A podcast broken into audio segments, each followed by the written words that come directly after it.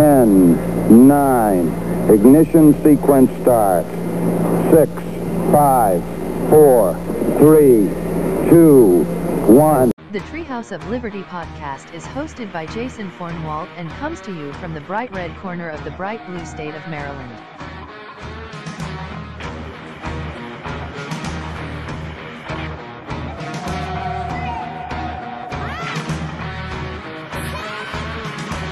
Hello, once again, ladies and gentlemen, and welcome into another episode of the Treehouse of Liberty podcast. I am your host, Jason Fornwalt, and thank you so very much for deciding to join me once again. You guys are in for a treat. Um, it's another one of those shows where you don't have to listen to my voice the entire time. Like I tell you all the time, I don't even like to listen to my voice for half an hour sometimes. Um, but I am going to bring back Rich Rowland. Um, and anytime Rich asks for time on the show, I'm more than happy to give it to him. He's one of those people who is extremely educated and informed not only about our history but about current events, um, and always comes to uh, each issue that we discuss. I feel like with a very rational and reasonable kind of attitude. Um, he is passionate like I am, but he kind of seems to be able to keep his passion under control a little bit better than I do. Of course, that's not particularly difficult. Um, but I think you'll enjoy getting to hear from Rich again. And so sit back, relax. You know you don't even have to kick your shoes off before you put your feet up on the table here in the Treehouse of Liberty.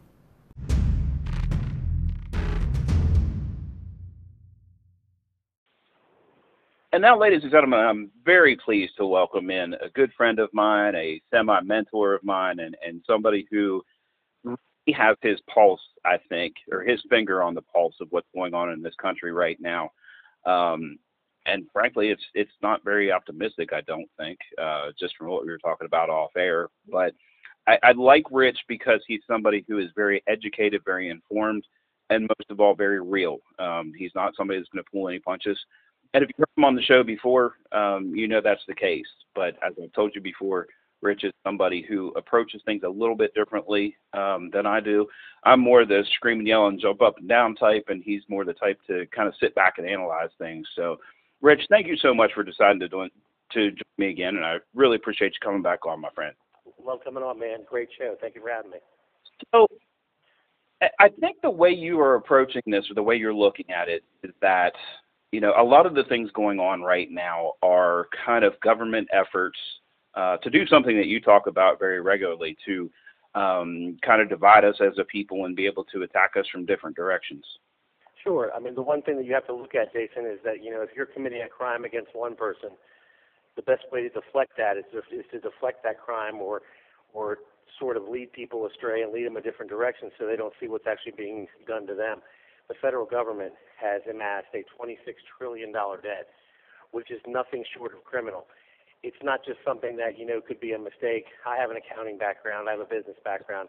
You know, you don't make a 26 trillion dollar mistake. You make a 26 dollar mistake on a balance sheet. If you're a big company, maybe you even make a 260 thousand dollar mistake. But when you're making a 26 trillion dollar error, and what I mean by what I mean by error is you're driving the national debt over 26 trillion dollars. It's a criminal act against the American people. What you're doing is you're writing checks you can't cash and then taxing your population to cover interest on your debt of which they will never recover. This is the kind of thing that happens to a country. Despite everybody thinking America is the eternal empire, I'm sure they thought that in Rome. I'm sure they thought that in Britain as well. Right. But I will tell you, this is the kind of thing that cracks the spine of any empire or any large country or any powerful country. They've done it.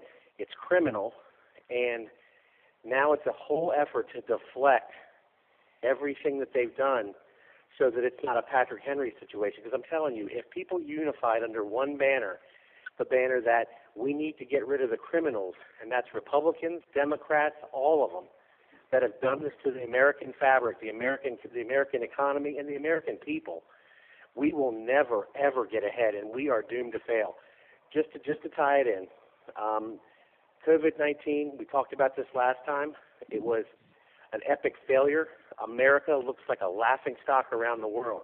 Unfortunately, they look like a laughing stock because, quite frankly, they weren't able to do what needed to be done when a pandemic hit. This is a hundred-year storm, Jason. This is this is already a hundred thousand dead people. This is bad. I mean, this is not a good thing. You know, Maryland has you know Maryland has three over 3,000 deaths, 74,000 cases. New Jersey, my other former home, is 115,000, 150,000 with 15,000 dead, and it just goes on. New York is a catastrophe. We're talking about massive death tolls. This isn't the flu. The flu is 20,000 in a year. This is 100 plus thousand in a matter of two and a half months. This is this is dangerous. Right. It's a serious situation, and unfortunately, our federal government could not watch us and protect us while we slept. They allowed they, they put the American people off. They told all the businesses to close, and then all at once, all at once, the entire population put their hands up and said, "Okay, we need our unemployment." The federal government went, "Oh my God, how am I going to pay for all this?" 35 percent of our working population just said they need money. We don't have any money. We're 26 trillion dollars in debt. So what do they do? They they get the people riled up through the media to get out there and hold signs against the whole idea of wearing masks, of of being off at all. It's just the flu. It's all crazy. Fauci's evil. And I watched this happen. I'm thinking, my God, what's going on? And what it and what did these people do? They took their picket signs. Masks are unconstitutional, and all this craziness. They picketed outside the businesses that they for, that they worked at that were closed because of, because that government made them close. Right. Right. And I'm thinking to myself the whole time, Jason. I'm thinking, what a beautiful deflection this was. right. I'm, and I'm like, I'm like, yeah. Yeah, and, and I don't want to I don't want to downplay what you're saying because it, there's a lot of truth in that. I mean, this this is a serious issue. There's no question about that. It is not Spanish flu. It is Yeah. not the Black Plague. Um, it's serious, and we need to take it seriously. And I think I, I've been one of those people who has been conflicted with the medical approach to this versus the constitutional approach to this. Sure. It's been hard. I, I am firmly one of those people who thinks the government can't make me wear a mask because if they can, a mask is an article of clothing. So is a swastika armband. Sure. They can make me wear one, they can make me wear the other. Sure. I'm glad you brought up Dr. Fauci too. I am so furious with this little troll that I can't even put it into words. He came out just last week and said that he knew from the beginning that masks worked. He told us that masks didn't work, so there would be enough of them for medical professionals that needed them. Sure. And certainly, I want those people to have all the equipment they could ever ask for. But when you know masks work and you're telling people they don't, you are directly responsible for infections and deaths. Sure. Directly. I think he's telling people what he's told to say. I think Fauci is a puppet as well. I think he's led one direction then another direction. I don't think he's speaking his own words really. I think honestly, it's here's the thing. You're right about what you said. It's not the Spanish flu. It's not the Black Plague. The biggest reason why it's not either one of those, Jason, is we're not those countries anymore. Those countries and those worlds did not have the science and the technology we have today. Right. It's easy to have a Spanish flu that kills 50 million people when there's no such thing as a ventilator, Sure. when there's no such thing as hydrochloroquine or other things to, to some, somewhat make things better. People aren't as healthy now. I mean, aren't as healthy, weren't as healthy then as they are now. They're not, you know, they're not. It, it's a very different scenario. You know, you're talking about a population where the average life expectancy was much lower because everything from you know nutrition to to you know what have you medical conditions like high blood pressure heart disease you know diabetes they went unchecked so of course it's easy to see why spanish flu kills 50 million when you're with with no medical technology to help it's going to be harder to kill a population that that drastically with COVID-19, not just because it's not a serious thing, but because we're we're not the sa- in the same point in history medical tech medical technology. So it, we're we're different now. It's gonna it's harder to get rid of us. It's kind of like, you know, it it used to take a whole day to go from you know here to your aunt's house, you know, on your horse and buggy. Well, now now it's eight minutes. So we're not the same people. So yeah, I mean, I, I saw pictures of people in New York in the, during the Spanish flu, 1918, laying in beds with no with nothing hooked up to them at all. No, no, there's no such thing as a ventilator. So they're just in, in warehouses in beds dying because that's what happens when you don't have the medical technology. Well, we're not those people. Mm-hmm. So yeah, I mean, if COVID-19 was back then, it would have killed millions more people than it's going to kill now, just because we're not that same population.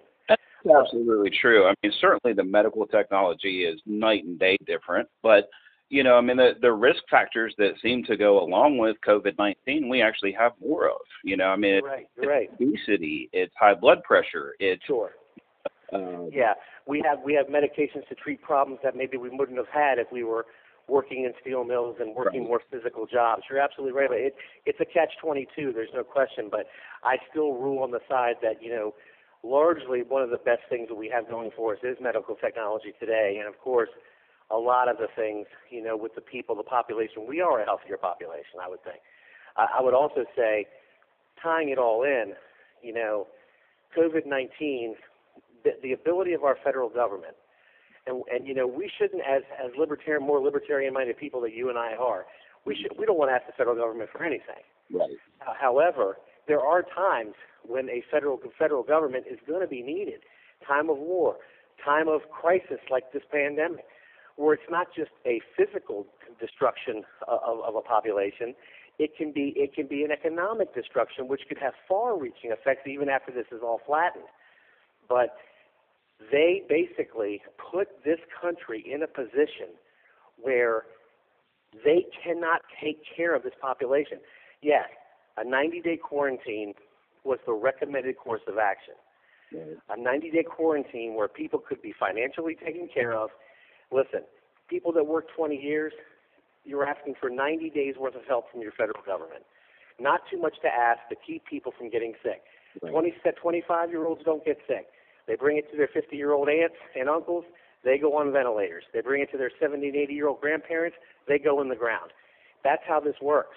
So we should have been able to put these people off for 90 days. We should have had surpluses in our economy if for situations like this where we could have taken 80% of the non essential workers and put them in their house, kept them safe, and made sure they were financially taken care of. The one time our federal government was truly needed not to not to wage ridiculous wars that have nothing to do with national security.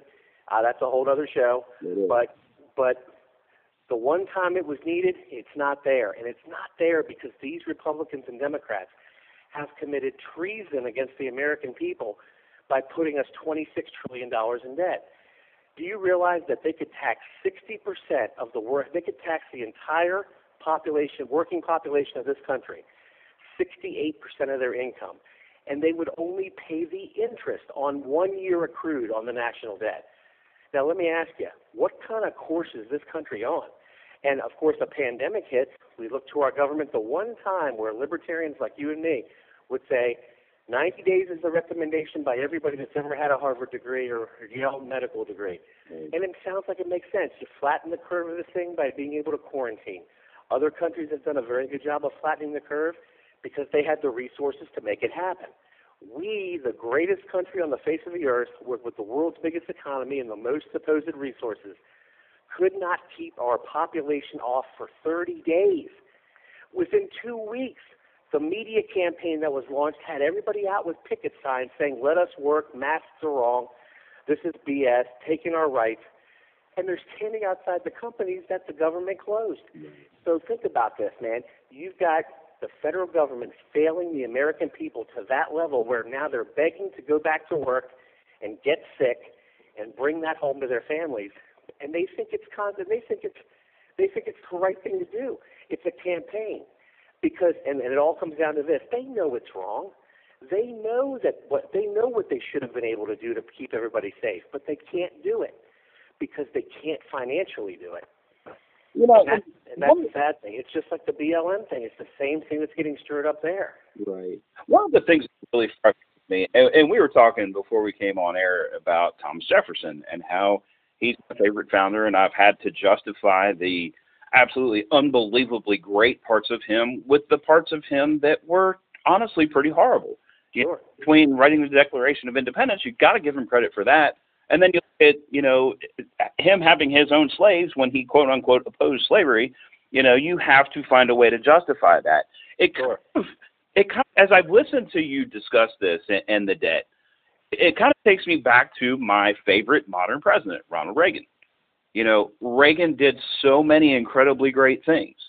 And he was also the one that I feel like, even though he seems to be a conservative icon, which I think is a little strange, he was the one that really made it okay to take the reins off of the debt and spend just trillions of dollars that we didn't have.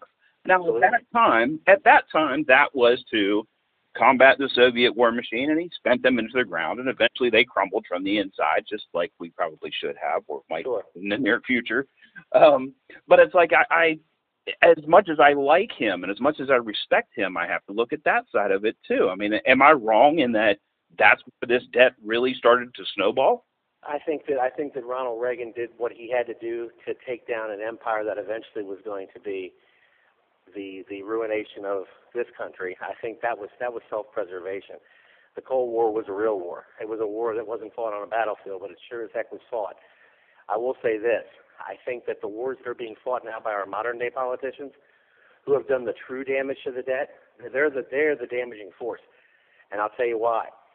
When you have when you're waging wars in countries, okay, that just so happen to have natural resources that you need to capture because your country's overconsumptive Right. and needs to have natural needs to have resources cheap. So obviously, you know, people can continue to spend, spend, spend because listen, when you're six twenty six trillion dollars in debt, the only thing that money is is debt. How they create more money is create more debt. I know it's crazy. It's an economic model that has been used many times and has failed every time. So they have to create a spending economy, a consumer economy to maintain when when you're when you have that lack of surplus to use your own resources. So what they're doing is they're looking all around the world for natural resources cheap, so they can keep so they can keep that consumptive pro- process going. Gas goes to nine dollars a gallon. Everybody screams doesn't travel, and then things go under. The economy doesn't move. You keep gas at 275 a gallon, everything's great. Unfortunately, you have to pull it out of the ground in the Middle East where everybody works for 19 cents an hour. And the bottom line is, to get that oil, you have to wage wars. You have to set up, you have to go over there and, and basically use your military, use your 18 year old boys and your, and your 18 year old girls to go over there and start wars to remove dictators, remove one dictator and place another dictator in power so you can control that dictator so you can make sure you can keep that oil coming in cheap. It's it's a it's a true it's a true essence of a lot of our problem. And of course, by waging these wars, where do you get the money for those when you're already by you know Reagan puts us trillion dollars in debt, maybe for a good reason. You could I mean, economists will argue that forever, but when you're compounding more of it just to capture natural resources, so that you can basically you know continue this debtor's economy and bolster up these companies these Fortune 500s that are greasing your politicians' political campaigns, there's the vicious cycle. There's the corporatocracy that exists, the political corporatocracy. The politicians and the corporations are in league with each other. They get tremendous tax shelters. They're allowed to do all these illegal things with their taxes, put their taxes overseas so they don't. GE pays no taxes. I pay taxes. You pay taxes. General General Electric doesn't pay taxes because they make a lot of campaign contributions. So the bottom line is when you put all these things together, and I know it sounds like a whirlwind of craziness, but the political corporatocracy is the exact reason why we will never get ahead. Corporations tell the government what they need. The government prints money to make it happen. They charge us taxes to pay the interest on the money that they make happen, but none of that money gets spent to benefit us. It gets spent to benefit corporations that benefit them. This is the cycle. This is the cycle of insanity that's happened and largely happened from Clinton on, and it's been, it has been just absolutely exacerbated.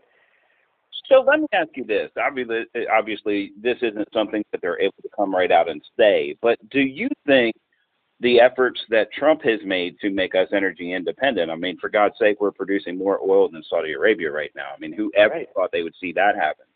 Um, you know, the, those those defense contractors and those defense companies that are lobbying Congress constantly, and politicians' hands are getting greased, and so are the CEOs of these companies. And I don't want to single anybody out, but you know, if we're producing more energy than we're using, all of a sudden, you know, that tends to interfere with, hey, we need to go to war so that all these people can get paid and then go over there and steal the oil. Do you think that's part of the issue that some politicians and and even some CEOs are having with the president is that Sure. you know, you stepped in, you broke all our toys and told us to go home. Yeah, because the because the political corporatocracy exists to serve the needs of corporations and corrupt politicians, whose both whose whose basic methods of operation are to screw the American people out of millions of dollars every single minute of every single day. President Trump, unfortunately for them, is a non-establishment president, Right. um, and he's not part of he's not part of the of the boys club. So he's he works outside the lines and he defines his own issues based on what he sees individually, not on an entire modus operandi, which dictates exactly what I said. Whatever the corporatocracy wants, the corporatocracy gets. Right. The Repub- the establishment, Republican and Democrats, your Pelosi's, your Schumers, and your and all down the line on their side, your McConnells. You know, they're basically all part of the same problem. They, you know, listen. The big banks, the largest banks, the investment banks, they contribute equally to both sides of the aisle. Why do you think they do that? Because both sides of the aisle at the establishment level basically are in league with them to make sure the wheel keeps turning in their favor. And it doesn't matter if they're if they're elephants or donkeys or reds or blues, they understand who their boss is. So, very simply, why would a why would a company like, you know, uh, Goldman Sachs equally support both sides of the aisle? I mean, you mean to tell me that they can't find enough differences between the two to support one over the other based on Right. anything, Right. except for the fact that both of them work for Goldman Sachs? So, so you know, that's the whole that's the whole issue. And the American people are just so naive that they don't see it. They don't see it. Yeah, yeah. Um, I, I really think I think history will judge this president very well. Um, I think because of the things that we're talking about, the fact that he does work outside the lines, the fact that he is not looking to get us into foreign wars so that you know defense companies get paid and so that oil gets stolen and all of those good things. I, I I'm a fan. That's no secret. Um, but I, I really think I really do think history will look back favorably on him. And I think it's fortunate that we don't get to enjoy that right now because you have, you know, all these artificial scandals that they keep fabricating. You've got COVID 19, you've got Black Lives Matter, you've got statues being destroyed, you've got people getting killed, people being injured, our cities burning down, you know, all of these things that look horrible. And they are. I mean, don't get me wrong, but I, I think A of- it's, a, it's a lot of distraction on the American people. You got to remember the American people. Ever since the COVID thing, and ever since ever since that happened, the American people are becoming, you know, very. Some of them are waking up to it to some degree or another. This federal government can definitely never afford to have an informed populace ever, ever, and that that's a guarantee. I mean, that's something that just can't happen. They will divide us along and I, you and I have talked about this. They divide us between liberals and conservatives. They divide us between, you know, Republicans and Democrats. Liberal, you know. But here's the thing: we can divide along all those lines. But you know what? Do you know who? Do you know who the the political corporatocracy steals from, Jason? They steal from you. They steal from me. They steal from Republicans. They steal from Democrats. They steal from everybody. So if they divide us and make us fight each other, what happens then? Right. Then their their the distraction is completely in place. Yeah. I, I, If we're fighting each other, we're not fighting them. Exactly. Yeah. If you're if you're fighting an army of 330 million people, that's one thing. And if you're fighting a fractured army that's scattered all over the place, then obviously that's a whole lot easier. What do you think about what has been going on on a civil level, as far as police issues, as far as Black Lives Matter, as far as the the apparent removal of all of our history from our streets? Where where are you on that? I, think a lot of it is, is designed around nothing. There's not a there's there's not a single person on on the the Democrat side of the aisle when when they're talking about removing all these you know all this history of of basically the entire the entire American history platform. It, it's being removed for a reason. It's being removed to basically cause the reaction it's causing. The the the Patriots, the the, the right wing side of the aisle, furious because history is being dismantled, cities are being destroyed.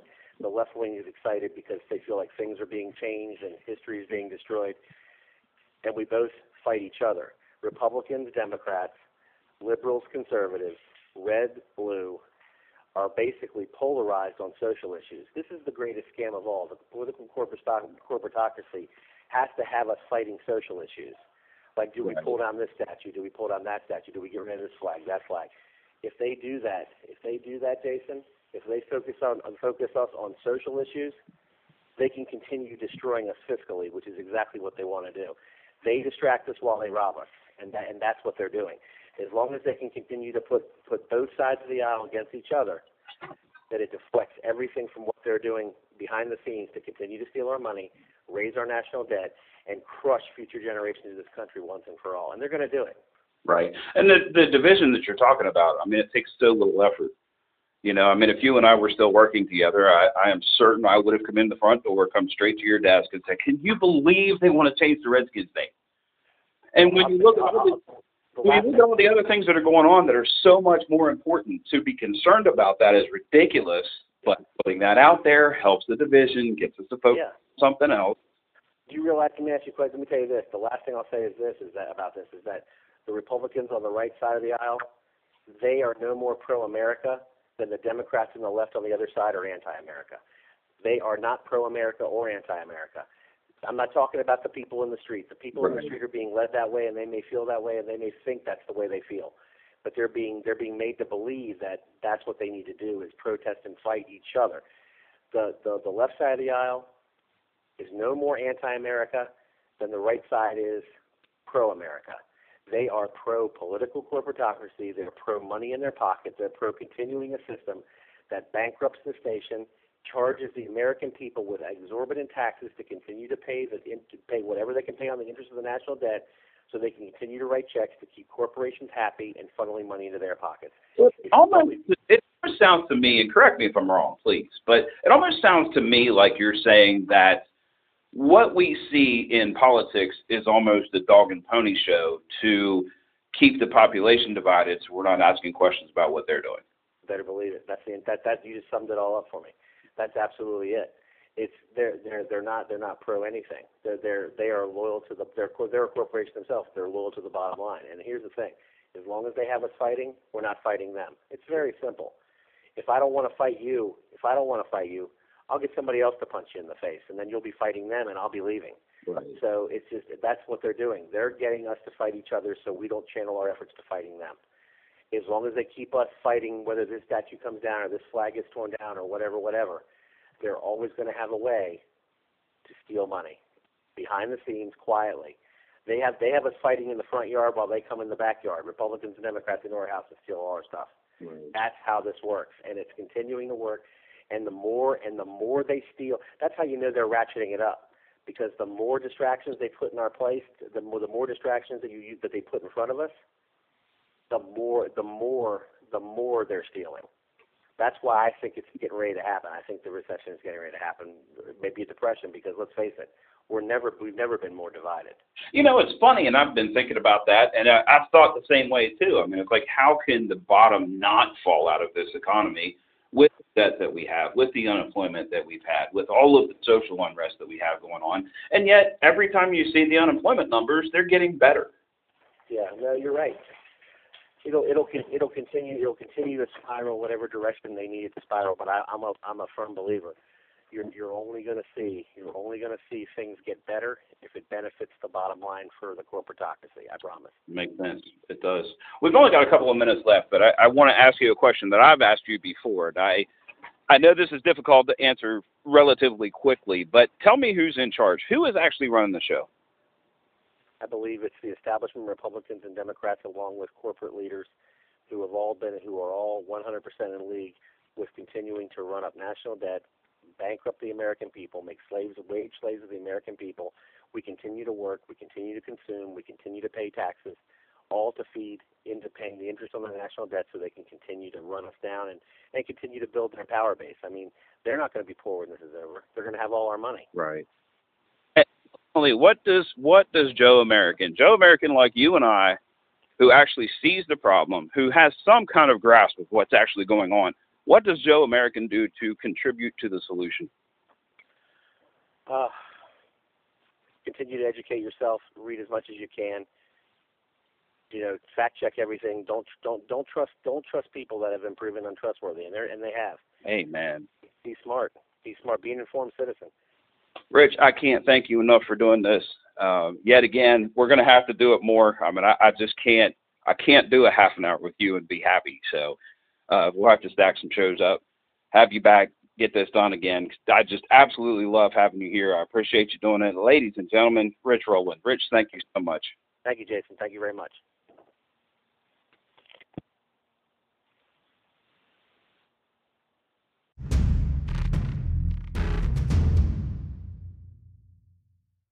And so, ladies and gentlemen, that's going to do it for another episode of the Treehouse of Liberty podcast. I have been, as always, your host, Jason Fornwalt, and what a tremendous privilege to have Rich Roland on the show again. Um, the guy is just a wealth of knowledge, um, so well spoken and able to communicate difficult concepts in an easy way, which I think is always an incredible skill for intelligent people to have. Um, and Neil deGrasse Tyson is like that. He's probably my favorite one of those people who understands how the universe works and somehow can explain it to stupid old me. Um, Rich is kind of like that with, with practical things and things that actually matter. Um, it's just always such a privilege to get to talk to him, and I hope you guys enjoyed hearing him too. You know, I always like your comments, uh, your input, your feedback. Um, I offer you guys time on the show every single week. I hope that more of you will take me up on that. I don't care if you agree with me, disagree with me, you're indifferent, you don't know, you don't care, whatever it is, whatever position you come from, you are welcome to time on this show, and I want you to take advantage of that. Um, I've told you many times this isn't my show, this is our show, and it can only be that way if you're involved. There are a number of different ways you can contact me. You can contact me on Twitter at Treehouse1776, at Treehouse1776. It is also the Treehouse of Liberty podcast page on Facebook. Or you can send me a personal email. My email address is jd, F as in Frank, O R, N as in Nancy, W A L T as in Tom, at gmail.com. Please do get in touch with me. My offer stands. Anything that you would like to say on the show, uh, you're certainly welcome to do that, whatever position you hold. I, I welcome it all. Uh, once again, this has been the Treehouse of Liberty podcast. I am your host, Jason Fornwalt. Thank you so much for being here. Take good care.